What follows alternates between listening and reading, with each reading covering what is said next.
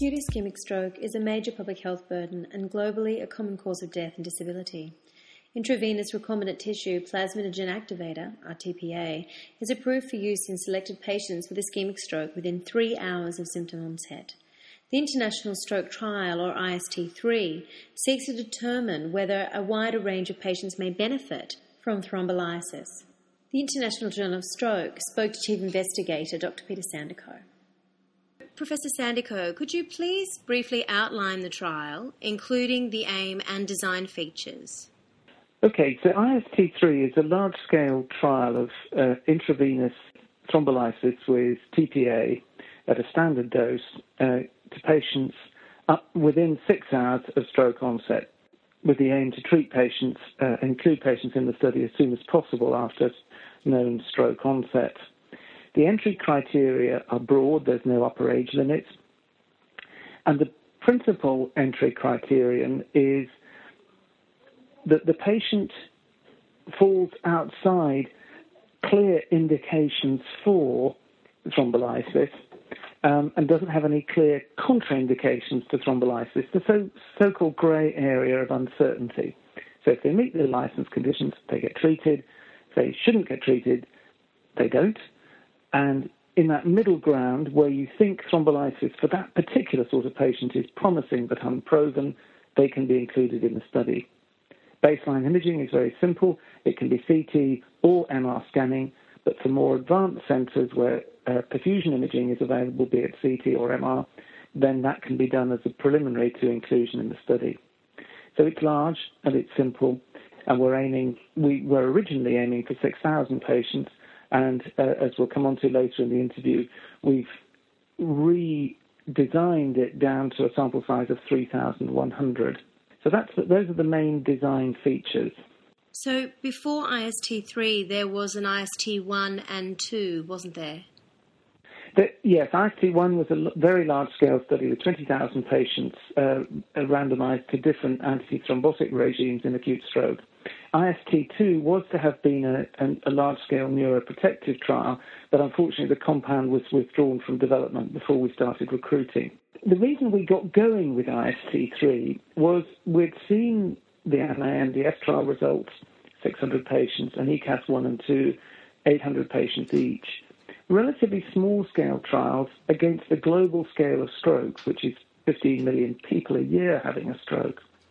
And we also seen that when the cardiologists got thrombolysis through for the treatment of acute myocardial infarction as opposed to cerebral infarction, they'd randomized tens of thousands of patients, and that had really brought about a very rapid change in clinical practice. And we'd seen that things weren't changing very quickly with acute stroke, and we thought that a much larger scale trial would be the way really to change global stroke practice. Who instigated the actual trial? Well, it was a group of us. We we um, in Edinburgh and our friends that had been involved in IST one and two said, okay, we're a group that could do large scale trials. Thrombolysis is the next big question. Let's do a large scale trial. And as we as before, we would aim to do this independently of the pharmaceutical industry. As it happened, we had a little bit of support from Boehringer Ingelheim for an initial placebo-controlled phase, but then, for various reasons, we went on and did the trial, the main trial, open, that is, uh, randomized with um, a, an open control. So it was standard care versus standard care plus intravenous thrombolysis and that gave us tremendous flexibility in the design. So it's funded by the Medical Research Council of the UK, the NHMRC and the Australian Heart Foundation, various other charitable organisations in Sweden, the Swiss Heart Foundation, the Swiss Research Foundation, and Norwegian Research Foundation. So various foundations around the European countries have supported the study. So it's done completely independently of industry. So you mentioned before that the original sample size was 6,000, but it's now been reset to 3,001. Can you explain or give reasons for this and just reassure us that the sample size will still be adequate? Okay, well, um, when you're planning a really large scale trial, sometimes it's difficult to forecast how easy recruitment will be. And the, the larger sample size was designed to detect really quite a modest effect of treatment, that is about 30, uh, 30 per thousand avoiding death or dependency with treatment. Um, and it rapidly became clear during the early phase of the trial that centres were having real difficulty establishing thrombolysis services, and there was some there were quite a lot of regulatory barriers to get new centres started because new regulations kept being brought in through 2004, 5, 6, 7, which ever increased the bureaucratic overhead, if you like, on getting a centre started. So we had a lot of barriers to overcome.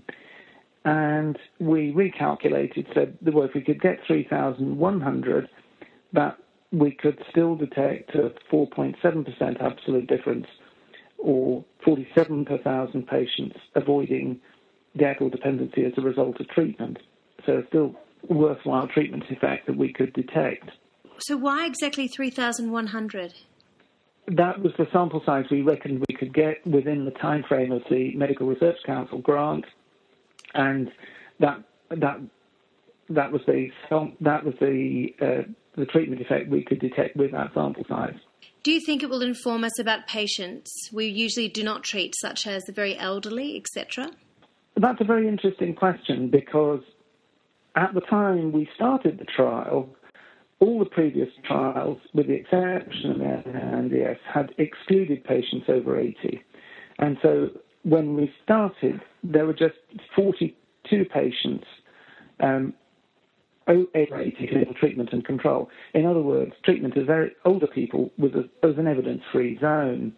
And that was one of the reasons that we had no upper age limits. And interestingly, now about half the patients going into the trial, especially those going in under three hours, are aged over 80. So we estimate by the end of the trial we'll have about 1,000 patients aged over 80 randomized between thrombolysis and control. So uniquely important information on that group of patients. Um, we'll obviously add information on patients presenting after three hours.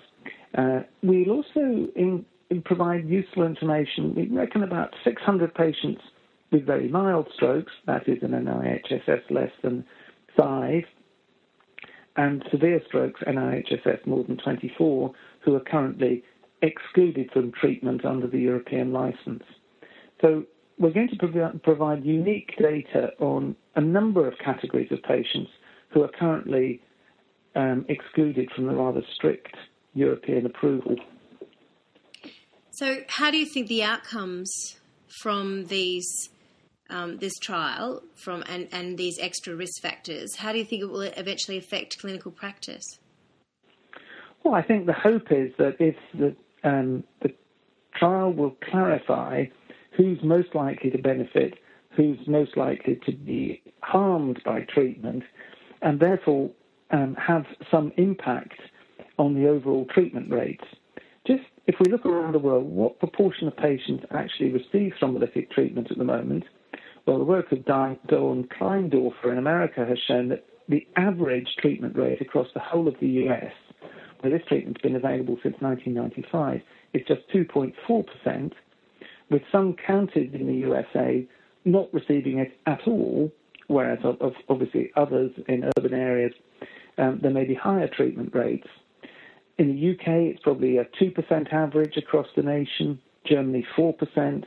Sweden, with a very equitable access, achieves only 6%. And that's largely because of the very restrictive criteria. So if the IST3 data broaden the criteria for those that can be treated, treatment rates could rise and might rise as 10, 20%, uh, to 10 or 20% of all strokes, which could have a really significant impact on on stroke-related disability in the community.